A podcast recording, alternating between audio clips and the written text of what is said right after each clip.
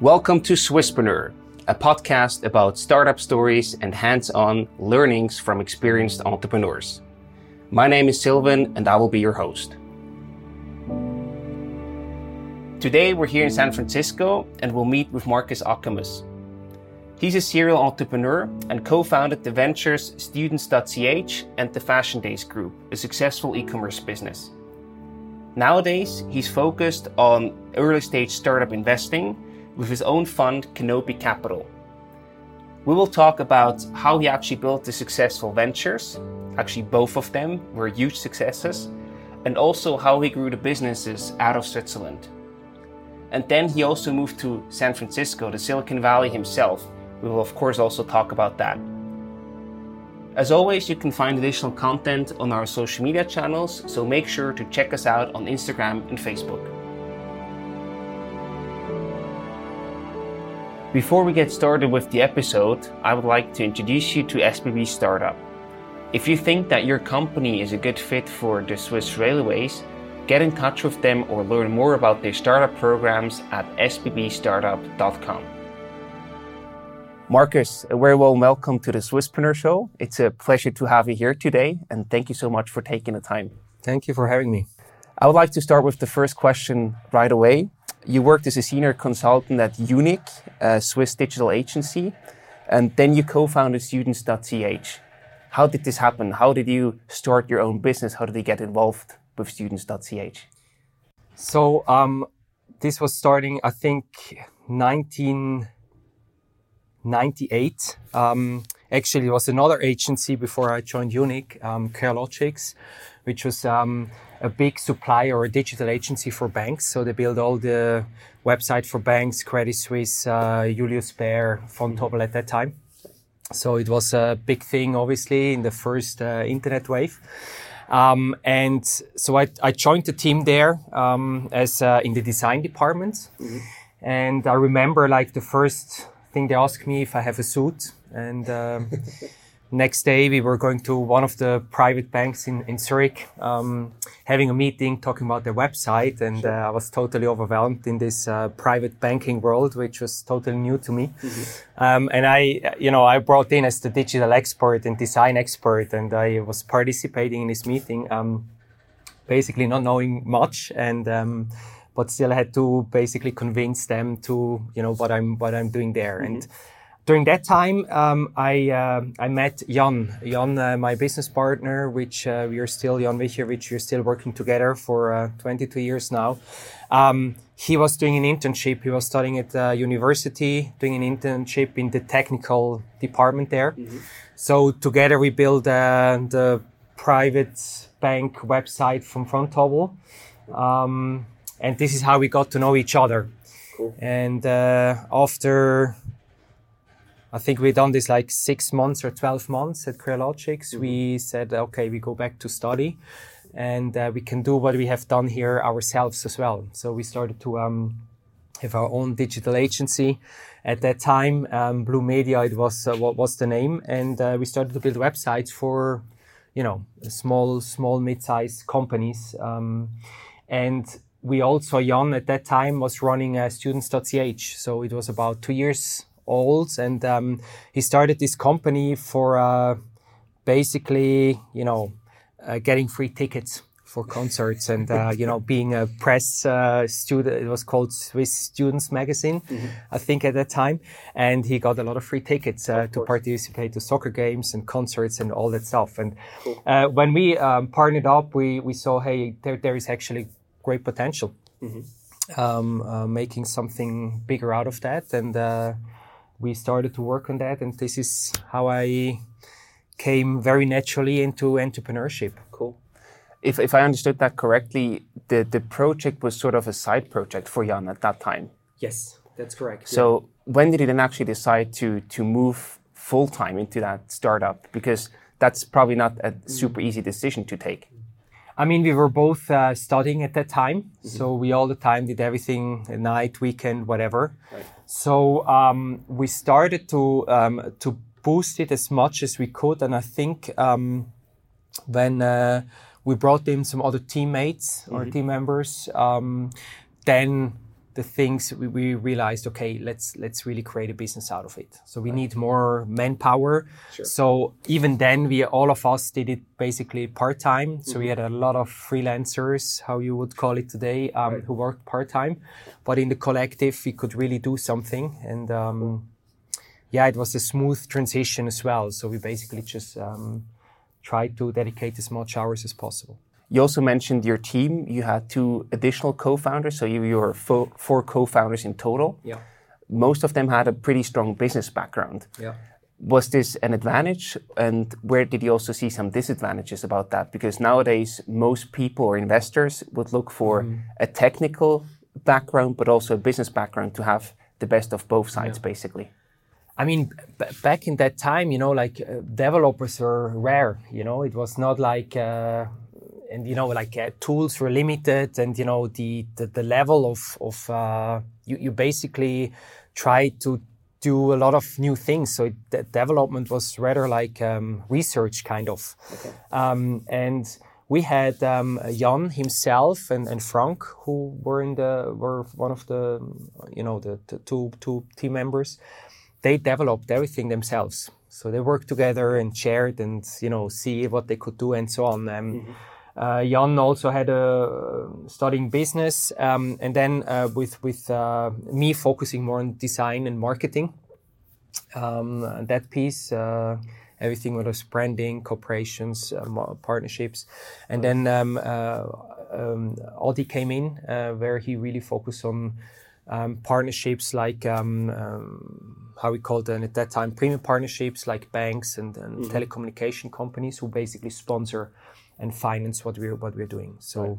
it was at the end of the day, it was a good mix of skill set on the table. So we basically could do everything ourselves, sure. um, which was uh, efficient because we didn't have external costs. Absolutely. Yeah. Is, is this skill setup that you had? You mentioned product, you mentioned designer, you mentioned uh, marketing, and also partnerships, which I would mm-hmm. also call a bit sales mm-hmm. and partnerships. Is this also the, the skill setup that you rec- recommend nowadays for a company to start? Or does that really depend on the business model that they have? I mean, it depends obviously on the business model you have. If you do like B2B, you know, enterprise, it's sure. a totally different story than when you do consumer. Yeah. Um, in general, I think um, sales is a very important component from day one. Mm-hmm. Um, I think a lot of people or startups or entrepreneurs think like they just build an amazing product and uh, the product is selling, selling itself which uh, in some cases is, is, is really happening.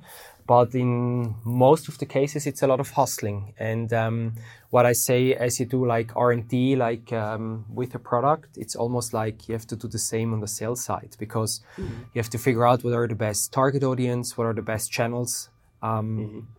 you know, what is the message which you um, communicate to what channel. So right. there is a lot of testing these days uh, because it's so optimized. Um, mm.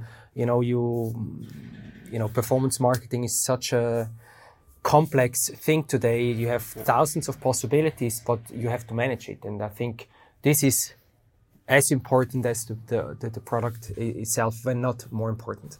Is this something that you think Swiss startups often underestimate? I mean, uh, to be frank, I'm, I'm not so up to date with the Swiss startup mm-hmm. um, uh, ecosystem anymore. But um, from what I see, I do think so. Um, Switzerland in general is more B2B, first of all. So more like really product, enterprise, uh, you know, great innovation. Um, and then you have totally different sales cycles. So, so I think um, we are m- much more focusing on, on direct to consumer businesses, um, which is then obviously a comp- complex topic. So mm-hmm. I cannot give you a clear answer um, be- because also it super depends on, on sure. the product. Yeah. Then one day with students.ch, you scale it up uh, successfully and you were walking through Zurich's main station. Mm-hmm. And there you saw something uh, pretty cool. Can you tell us what, what you saw and how that this, this made you feel in yeah. that moment? So yeah, this was um, this was an amazing moment. Um, I remember. Um, so we partnered with uh, UBS at that time, also one of our main uh, main core partners, um, which was you know big thing at that time. So a uh, big bank, um, before uh, everything started to shake in that industry a bit.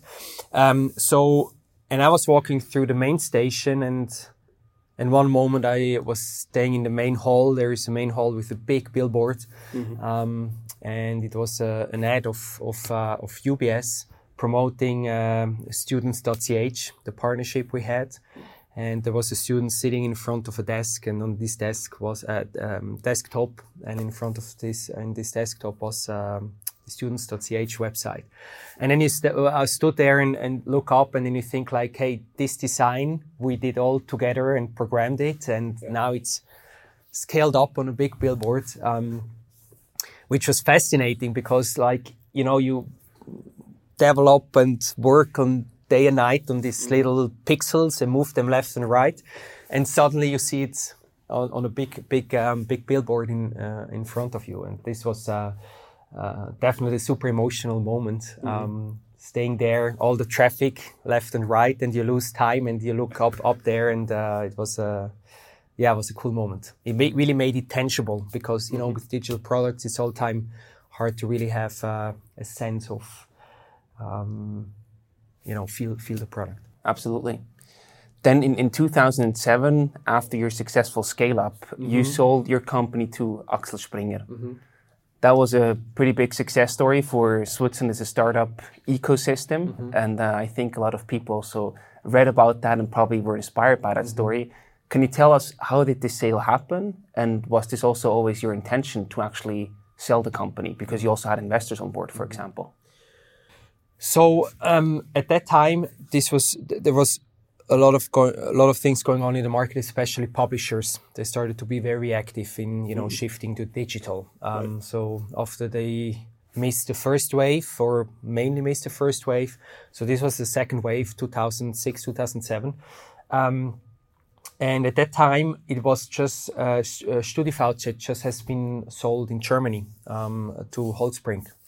So, um, and then we started to talk to different uh, publishers. We had some some links to some publishers, also to Holtzbrinck mm-hmm. um, at that time, and we started to talk to different publishers. And you know, there was a high interest in obviously students is a super sexy target audience uh, with a high potential. Um, so um, they saw it's a very nice niche, and uh, we dominated the, the market in Switzerland. Um, by far, we uh, at that time I think we also expanded to to Germany, um, and then uh, Poland was a topic together then okay. with Axel Springer who was active there. So anyhow, um, so there was a, a deal. Um, we were negotiating with different publishers, mm-hmm. and uh, we we joined them uh, with uh, or Axel Springer finally uh, made the best um, um, deal. Mm-hmm. In terms of money or also in terms of other aspects? This is a good question. So I think it was a little bit both. Okay.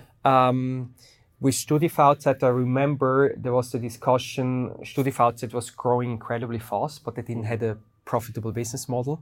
So they basically wanted to buy us because we were profitable basically from day one. Mm-hmm. So they wanted to have our business model to use it for StudiVZ. Right. Then this didn't happen, and then with Axel Springer, we were in discussion with expanding it to other markets, and um, I, I, can tell you, can't, uh, can't tell you the, the, details at the end, but it was a combination of a few mm-hmm. things. And the, the question regarding how, why we wanted to sell it, it was not the intention at the beginning. At the beginning, we just built, we sure. just did, um, and then we saw things happening in this market, and um, you know these publishers started to be active and mm-hmm. they started to buy and uh, they started to be a dynamic and we were i would say on, on top of our revenues on top of our you know in, a, in the best shape um, right. and then we just started to talk to them and uh, it was super natural also how everything happened and mm-hmm. uh, at the end of the day students is still existing today which is fascinating to That's me right. after like um, 20 years in business um, yeah, super happy that uh, this brand is still out there, and uh, it seems uh, it was a good acquisition for Axel Spring. Mm-hmm. You also had investors on board. So usually, as soon as you get investors on board, at a certain time they expect a return, which is usually an exit in terms of a trade sale or an IPO. Mm-hmm. Did you feel any any pressure, also any need from the investor side to then actually sell the company You mentioned it felt very natural to Yeah. you. Yeah. So I just want to elaborate a bit how that also played a role in making that decision to sell. Didn't make uh, was not important at all because we were by far the um, main shareholder. So we basically didn't have external money. So um, you know we grew very organically, which is completely different than today. So I mean, imagine like when we started or Jan started in '97 till 2007 when we sold it. It's like 10 years. Uh, today it would not be possible to just do it organic or it w- would be just very hard because of competition and so on. Right. So we basically um, didn't have investors in. Just a ve- I think one year before we sold um, the business, we um, sold some of our shares uh, to some investors to just get some money because we didn't know we were going to sell it. Right. So to take a little bit risk, but we didn't have like this pressure from the investor side. Okay. And I know our community is very curious to hear specific numbers. Can you tell us how much money you sold students.ch for and how much money you personally made from that deal? So what I can tell you is, um, in for for myself, I had a multiple of about fifty. So what I have invested um, was a pretty pretty good uh, return on investment, um, about fifty times, and um, I can tell you that uh, has been sold, I think at that time for about ninety million euros. Um, and when you compare Switzerland with Germany, we're about uh, 10, ti- 10 times smaller and then you have an indication uh, without uh, giving you to do too much details Sure. I think uh, people can do the math on their own. exactly yeah One year after you sold, uh, sold students.ch, you started a new company, Yeah. um, the, the Fashion Days Group, Yeah. an e commerce company focused on the Eastern European markets. Why did you decide to go to a completely different industry? so yeah the, so so the story here was um, um, after we faded out um, my uh, my partner was uh, or Jan was working at uh, Hewlett Packard at that time. So he ro- ro- uh, was rolling out the direct to consumer business in Europe in uh, eight countries. So he brought a lot of e-commerce experience. Um, I was helping with um, some uh, during earnout period, uh, integrating uh, students into Axel Springer, then fading out, and then we said, okay, what, what could be a next hot topic? Um, and we started to do a lot of research. Um, and one of the research we did was Eastern Europe. So we had a friend uh, who was investing in eastern in the eastern part of Europe, in agriculture. And uh, I was traveling with him to those markets, um, the beginning to Romania and Hungary and then we started to look into these uh, markets, what is going on in the online uh, sector, and we realized that, you know, it was just like U.S. What is happening in U.S. is happening in Europe about like two three years later, and then same thing happened from Europe to Eastern Europe. Um, So at that time, uh, you can imagine like credit card that people were not trusting credit paying with credit cards online. Exactly. So uh, in in Europe, this was catching up. Everybody was booking flights, everything online with credit cards, and at that time, this was not happening in those markets. So you could see this is going to happen. The question is when is happening. And what we did is we started actually five different um, companies projects to really figure out what has what, what is getting traction. So we uh, obviously started a students platform. Uh, we had a dating platform, like a Parship kind of um, model. We were selling um, sec- secondhand notebooks, contact lenses, and also fashion. So um, and fashion was a, was a, a business we saw like Vente Privé. At the end, these were all copycats, also happening in Switzerland, Germany, everywhere. Right. Um, and uh, we, we didn't know anything about the industry. We didn't know the markets. So we just started this company or these projects, took some money, hired some people. I was moving to Romania, living there for a couple of months, and we started to launch all these projects. And then you basically could see what is getting traction. Um, and uh, fashion by far was really going through the roof. Um, I remember, I think, the first campaign. So they were all the time like these flash sales, like for three days available. And I think we were selling Calvin Klein T-shirts. And I think we sold in the first day, like 20, uh, first two days, 20,000 euros in sales or something. Whoa. So it was tremendous because like all these markets, um, they didn't had, or still have limited access. I mean, these days it's different, but back in 2009, so you couldn't. It was hard to find a Calvin Klein T-shirt around the corner. So mm-hmm. there were not so many um, stores available, especially not on the countryside. There was no Calvin Klein T-shirt you could buy, or somebody sure. was shipping. And then we obviously had a price discount, so it was uh, super affordable because Very it was all season. Boom! It was really going through the roof. And then we scaled. Um, yeah, we basically shut down all the other businesses, mm-hmm. took all the employees. I think one the contact lens business we gave it to the employees. They still run okay. it today. I cool. think. Um, and uh, yeah, we, we just focused on that. And I think we grew to 800 employees in three years um, in 10 that's markets. A, that's we, very impressive. Was uh, was quite a ride. Um, and we expanded super fast in other markets because some players were popping up. And then we had um, started to have conversations with uh, some guys from Czech Republic, mm-hmm. which were also um, doing the business in Slovakia. So it was naturally that we super fast expanded, and we wanted right. to become market leader, which we became after like uh, two, two or two years in business, basically. It's, that's an amazing story. Before we talk more about this amazing story, which is, I think, a bit unknown in Switzerland. Mm-hmm uh, I would like to to go back to the point where you say you started five businesses in parallel to find mm-hmm. out what actually gets mm-hmm. traction. Mm-hmm. Yeah.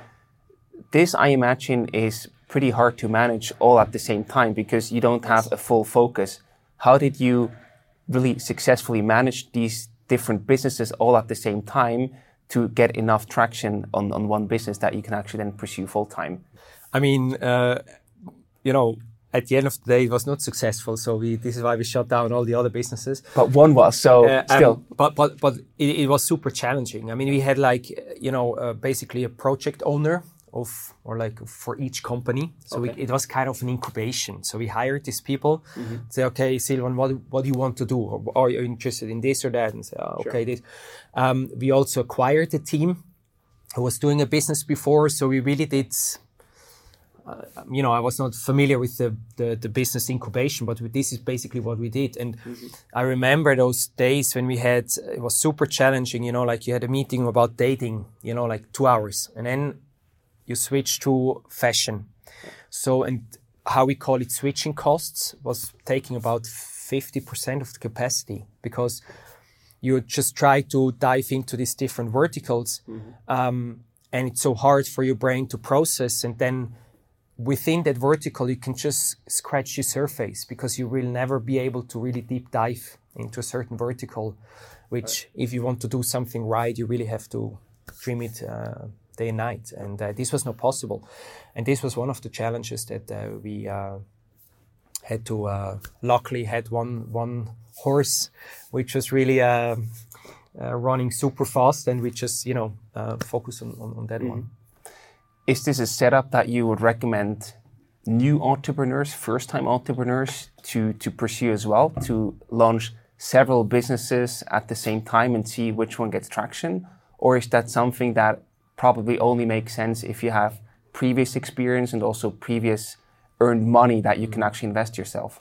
Uh, that's a good question. Um, in my point of view, maybe not launching different businesses, but um, if you have a product what I would do is do like 10 different landing pages on the 10 different brands, um, different price pricings, um, promote the product a little bit in a different way, see what is getting more traction, and then reverse engineer it, start to uh, uh, you know develop the product more in that direction. Mm-hmm. What, what you don't want to do is like working two years on a product. You're super convinced that um, you know people are buying it for X price, and then they don't. What are you doing? Exactly. So yeah. the earlier you know that a certain product with this price tag I can sell it, and you see this a little bit with Kickstarter models. I think this is a very right. good example mm-hmm. um, that you see early traction and you see okay people are buying um, this water for five bucks. Um, sure. So th- th- this is definitely something I would w- would highly recommend. Mm-hmm. Uh, really see what very early being out in the market, knowing what is getting traction, and then adapting the product uh, towards right. towards that. So I think that goes in the same direction as you mentioned yes. before, R and D for sales and marketing. Yes, sort of. Yes, exactly. Yeah. Cool. Then you talked about the scale up that you produced 800 employees in three years. That's crazy growth from the employee side. Also, your revenue grew rapidly. Yeah. How did you manage and produce this very fast scale up? Oh, this is a very good question. I mean, it was al- almost not manageable. Um, I mean, uh, again, like we had um, w- with with Jan, um, we had a, a good split. So Jan basically was really working on the core. Like we had like a central organization with logistics and operations and everything, uh, ERP and whatever um, in in in Romania, Bucharest. So he was uh, ensure operation, operational excellence, and then I was more like front runner in in uh, in the market. So I was going in a new market, meeting lawyers, accountants, country managers, hiring people, um, and uh, trying to set up those markets. But you know, I, I, it was just like it was. Uh, you know, we had just interview days. We interviewed like 10, flew in a city, interviewed uh, 10, 12 people, um, take a decision, flew out. You know, it was, uh, was, was, was crazy. But um, also from the logistic point of view, I mean, we basically never could build a logistic to handle all the goods we were selling. You know, I mean, with this fifteen thousand dollars or twenty thousand dollars sales of the first campaign, um, we got this. You know, products shipped in. Sometimes they were not in a good condition, and uh, we had returns. So, like twenty-five percent of all the stuff came back. And we uploaded um, we had eight photo studios. Um, we uploaded every day about uh, 5000 pictures 500 new products every day. Translated those in uh, seven languages with five currencies. Um, had a bunch of people retouching pictures you know like uh, in the photo studios just models coming in uh, photographers taking pictures retouching them translating them describing the product shooting them out um, was was crazy, and uh, it, it was, you know, it was just uh, how how I call like uh, creative problem solving, which I think is one of the most important skills for an entrepreneur, um, because rationally you you can never run a business. It's it's impossible to manage a business like this. You know, it's like with the time frames, and we built stuff in our warehouse um, before we got permission. You know, because we we had no choice. We had to take take the risk, otherwise, you know, we just had a, a huge uh, backlog in uh, serving customers. So it was uh, was a ride. Before we continue with the show, we want to give you a little sneak peek of what you can expect in next week's episode of the Swisspreneur Show.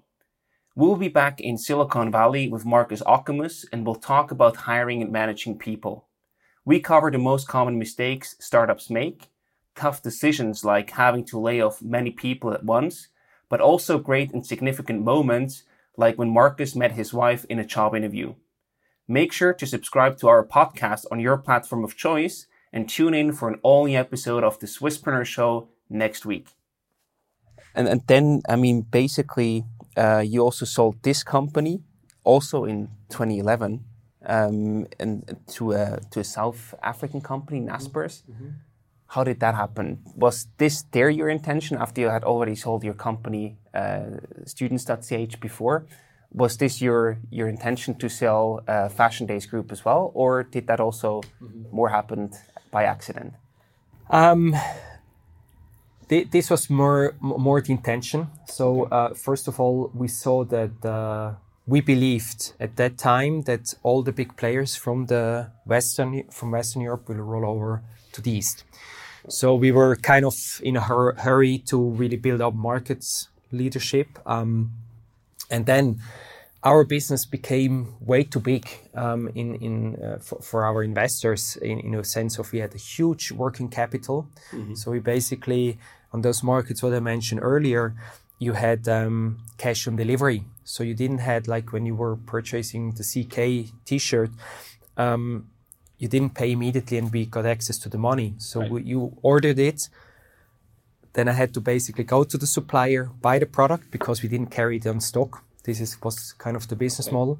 Um, so I had to do prepayment because we were new in the market.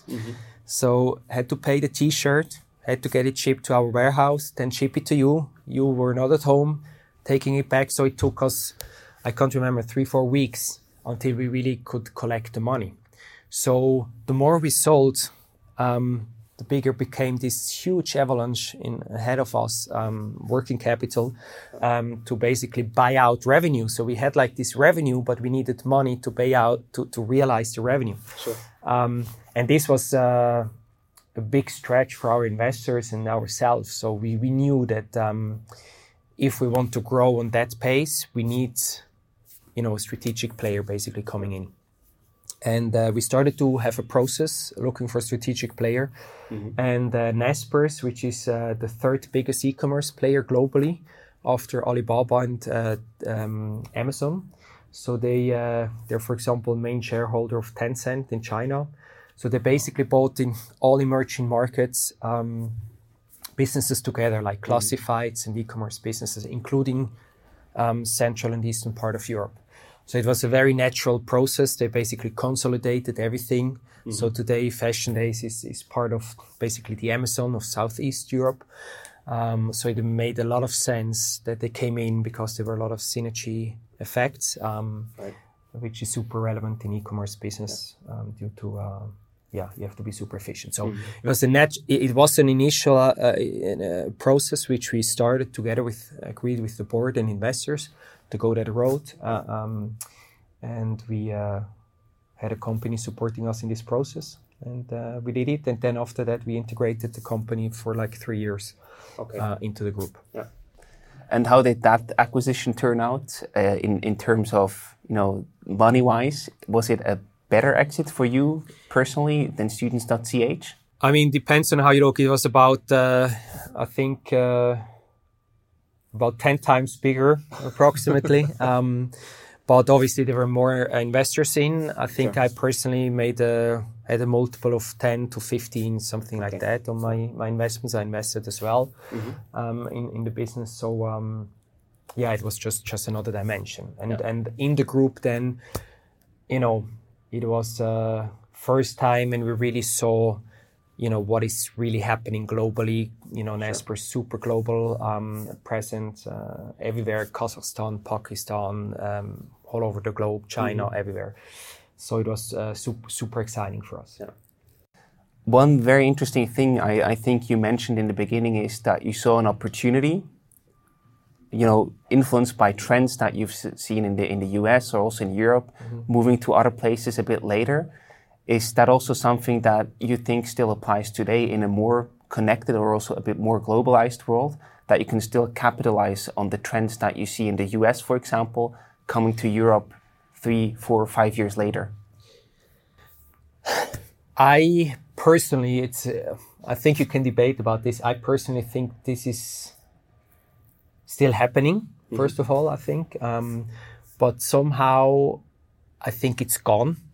Um, I believe that the business is just much more global these days. I mean, depends again what business you're in, but um, you know, big players like Ubers and Lyfts and uh, House and all these players, um, they, they just scale internationally when when they they're hungry for, they get capital, sure. and you battle sooner or later these guys. I think that they acquire companies for an incredible price. Um, I think this time is a little bit gone. Mm-hmm. At least what I see. Um, I cannot speak for for the entire market. Um, but uh, yeah, like with these big players, you can see they just aggressively go into markets and have get a lot of cash to do so because there's so much liquidity on the market. Mm-hmm. But I think in Germany, I mean, you know, you probably know better. Um, it's still happening that uh, there are some some copycats and um, absolutely. Yeah, uh, uh probably it's still it's still an opportunity. Probably it's still an opportunity, and uh, yeah but a bit less than back in the days. I think a little bit less than back in the days. This is what I feel because there it was really like, okay, what is next? And then, sure. you know, and, and, and today I think what also changes is like every industry is, you know, it was easier to identify big businesses mm-hmm. back then than today. So today, like, you know, each single industry is completely disrupted. So there you could see like, you know, in the first wave, it was in publishing so you knew, okay, like classifieds and mm-hmm. students and whatever. Mm-hmm. And then e-commerce was a big topic, you know, like the whole e-commerce wave came and flash sales and fashion, Zalando and all these yeah. business. And then, you know, suddenly you have it in each industry. so in transportation and right. in B2B and in uh, food and in agriculture, and it's just everywhere these days. Mm-hmm. Um, because there is, um, or what, how we call it, like a, a, democratization of entrepreneurship as well. It's so easy to build a new company today. Mm-hmm. I remember in, in fashion days, we, we basically had to, we had basically each morning our, our website was, was uh, blown up due to traffic.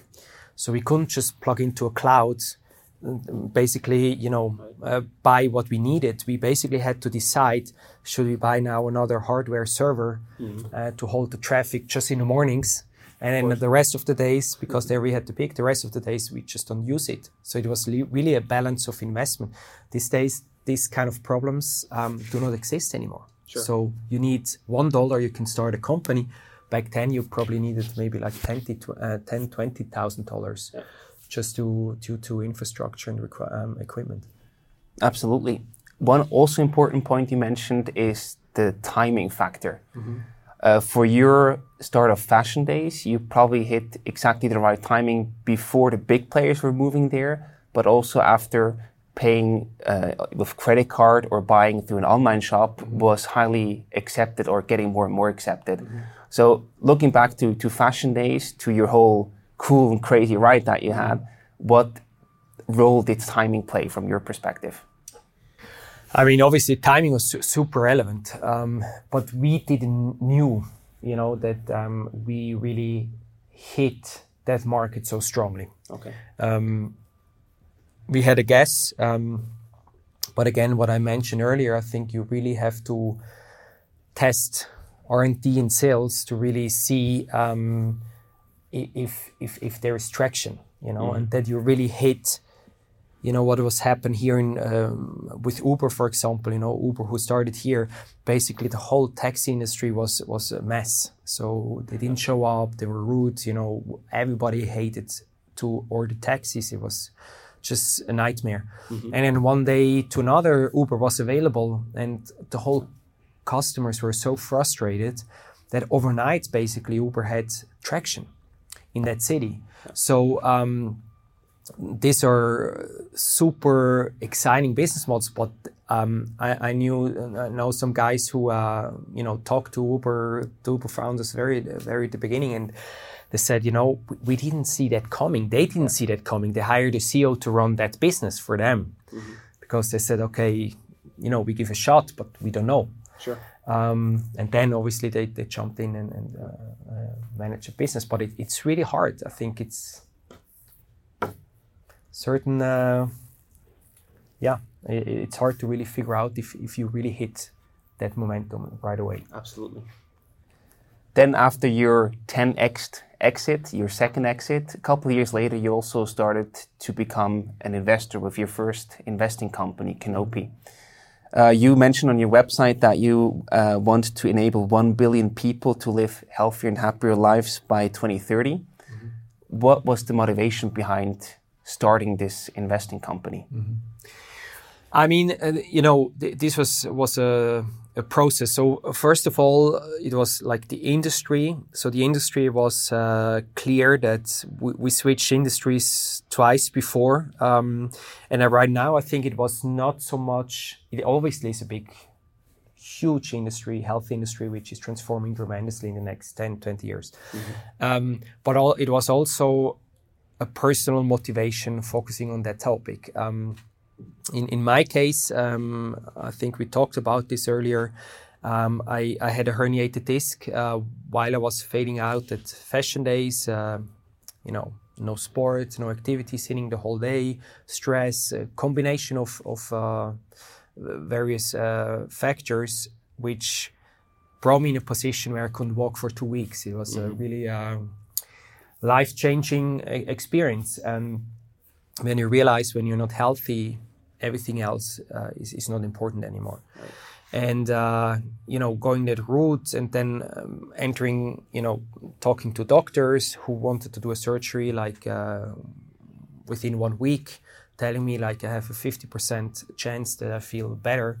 Um, you know, making surgery on my back, which I said like I don't want to do that, and uh, chose to go an alternative route and realized how difficult that is. You know, there is mm-hmm. acupuncture, and I started to meditate, and I started to change my diet and more plant-based eating and so on, um, doing yoga, uh, whatever is is um, yeah uh, relevant for feeling better. Mm-hmm. Um, but there is no support. There is n- super hard. You have to you know call friends, say, "Do you know someone?" You know, it's it's just like um, tough. It was tough for me, you know, like as a young patient. Um, compare for an older patient, it's it's just almost impossible.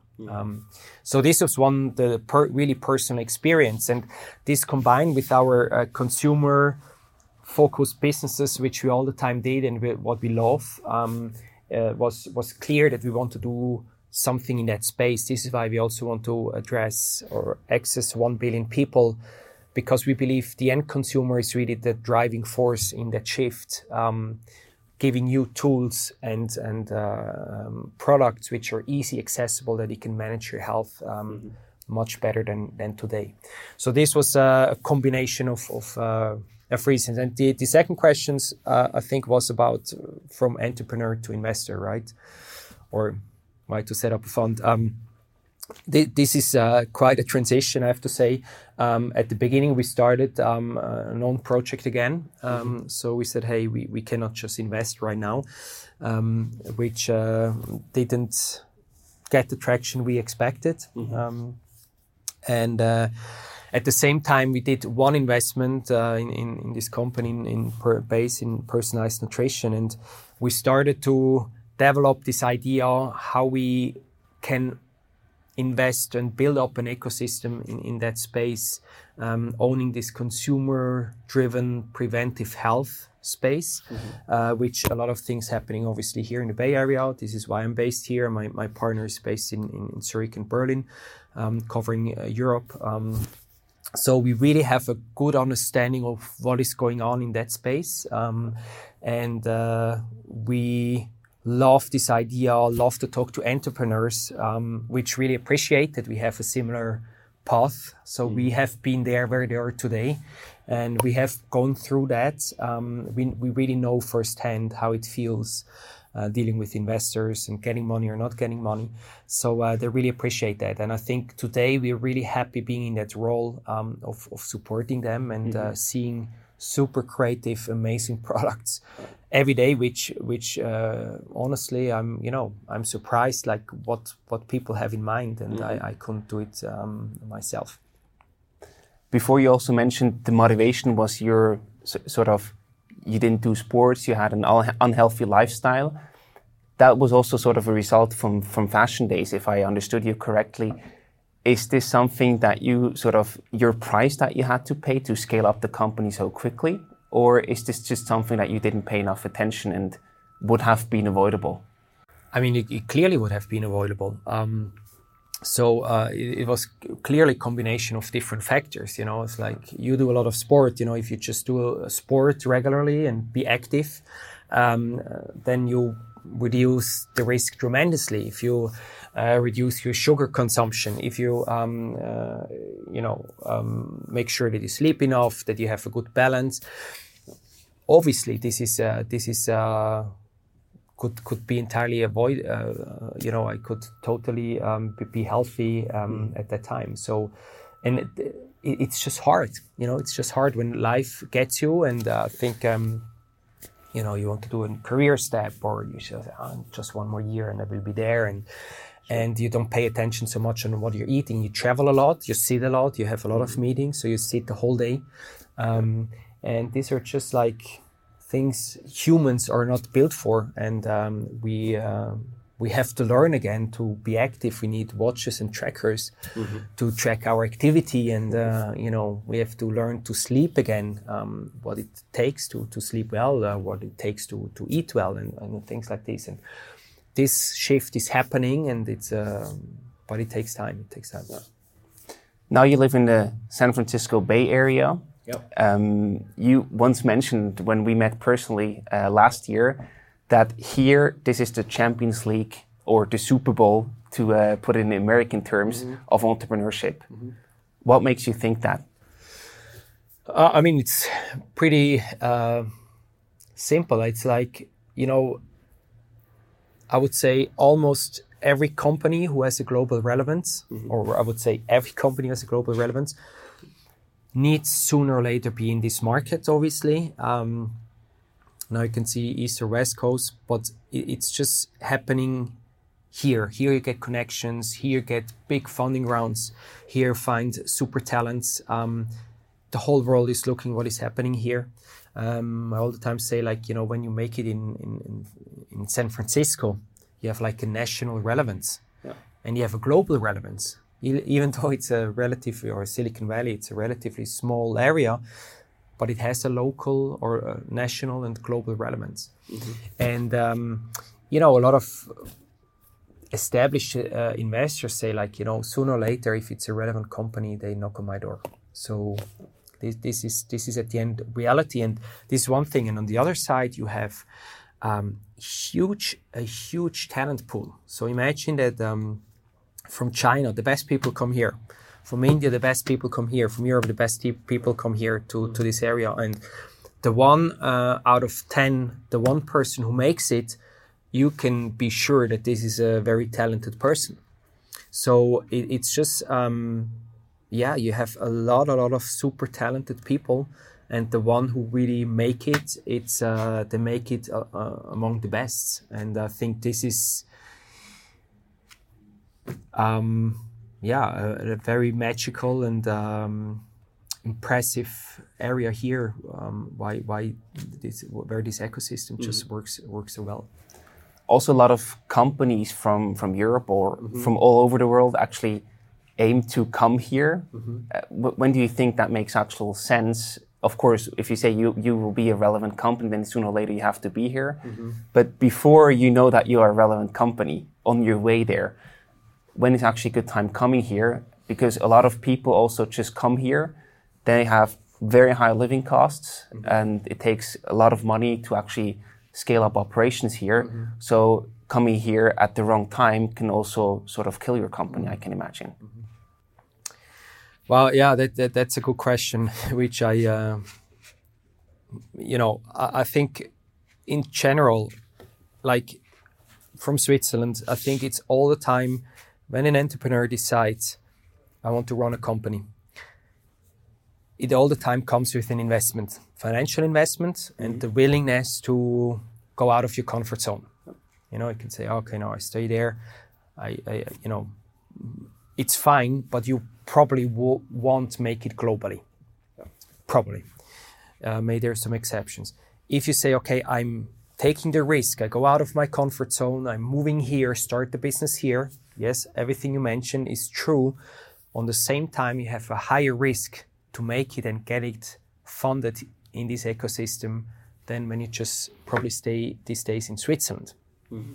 So, and then when it's the right moment, I think um, on the same time, I have to say that everything is super global now. And I think to develop as a young company in San Francisco doesn't make any sense unless you're really on a high, high, super artificial intelligence level where you really need top, top of the top developers.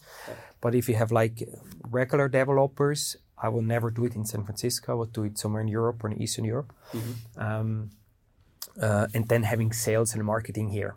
And I think when you, this is what we did, for example, as well with Base. So Base is only available on the US market. Um, so um, R&D is still in, in Berlin, um, um, where we have just like, you know, much better um, uh, price advantages um, sure. compared to, uh, in, in various ways compared to here. But here, obviously, we have to be when it comes to audience and, and sales and PR and everything. So right. uh, th- these are good combinations in my point of view. Um, and I, we, see, we see a few companies doing that. Um, uh, company from Tel Aviv as well. We're talking to. They're um, planning to, um, you know, do exactly the same. Mm-hmm. So um, we see this tendency from European companies having a sales and marketing arm in, in the US. Cool. I think we've talked about a lot of great stories that you shared with us. Before we conclude this episode, I would not like to miss the chance to ask you about your favorite tools or gadgets that you use on a regular mm-hmm. basis. Mm-hmm. Is there anything that comes to mind thinking about that? Um, you know, uh, in, in, in our space, like in this consumer centric um, healthcare, um, uh, there are a few products um, which, which I use. One, one obviously is, is base, so personalized vitamins and minerals, mm-hmm. um, which uh, basically all of us are deficient in vitamins and minerals. There are several reasons for that, uh, mainly due to change in lifestyle. Um, and what Base does is uh, send you a, a, device at home where you can uh, do a blood sampling. Mm-hmm. Um, yourself, which is entirely pain free. Send this device back to the labs, and uh, you get all your results in uh, on your mobile, uh, where you see where you're deficient, um, and then based on that, you get these uh, personal um, packs where you really get what you really need. So it's really um, personalization is a big topic. So this is what I use. Then I um, just uh, uh, used um, the other week um, glucose monitoring real-time mm-hmm. glucose monitoring. So um, obviously for for diabetes, uh, this is a big topic. You know, when you have to inject how much insulin. Um, so basically, there is a company Abbott um, who has a device which you um, add to your uh, arm. Mm-hmm. It's like sticks, like uh, permanently. Okay. So you can wear it for two weeks. It's the size of a you know bigger coin. Mm-hmm. and then you you hold your phone here and you see your real-time glucose uh, levels. And you learn depends on what you're eating how the glucose spikes and then insulin comes in. So you start to understand your your body much better. And i think mm-hmm. everything what is um, continuously monitoring um, is super relevant for understanding our bodies. Um, so th- th- these are devices I'm, I'm using, and an Apple Watch I'm using. Um, uh, you know, phone obviously. Um, so you know, base, basic things. But mm-hmm. um, I we believe that much more things will help us to understand our bodies uh, much better and uh, eat um, more personalized than today. I think this is also a very authentic way of uh, dealing with the tools that you either support or that you deeply care yes. about. I yes. think this is it's cool. it's it's it's there. You know, we try to invest in companies um, with products which I personally use, and mm-hmm. you know, uh, I I truly believe in, and um, this is uh, amazing if, when you can do that sure. um, to combine your personal beliefs with uh, with uh, what you're doing for business, mm-hmm. and this is for us super relevant. Cool.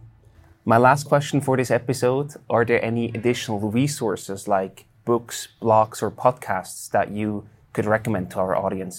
Yeah, um, I have a uh, few um, few podcasts I'm listening to. I think how to build it. Uh, this is uh, from Guy Raz. This is uh, a cool, a cool, um, cool podcast mm-hmm. where you have a lot of quick learnings and um, how what it really takes to build up a business. I think uh, with with amazing stories. Um, uh, I listened to Joe Rogan. Great episode with Elon Musk, uh, yeah. for example. Um, sometimes, and then um, when it comes to um, books. I read a lot about um, personal growth, um, um, a lot of, um, for example, The Power of Now, which is a book from Eckhart Tolle um, which basically focus on like how you live in the moment um, mm-hmm. rather than in the future and the past and how you do that um, so being just more conscious uh, these are things which uh, i'm personally very interested in but also like for our businesses mm-hmm. uh, it's a lot of being conscious about things um, rather than just running after a lot of things in life. Sure. Um, and then um, I read a book about persuasion right now, um, where it's about, um, you know, when it comes to sales, how you talk to people, what what are good techniques and uh, what are good um, ways uh, to communicate and uh, listen, and which is again super relevant for each entrepreneur. Um, because they have to talk to investors and talk to clients and partners and so on. So the better they become in that, uh, the, the, more efficient is their is their business, or probably more successful is their business.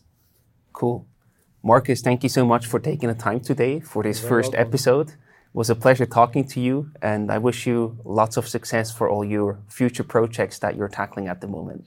Thanks so much. Same to you. Pleasure, pleasure talking to you guys.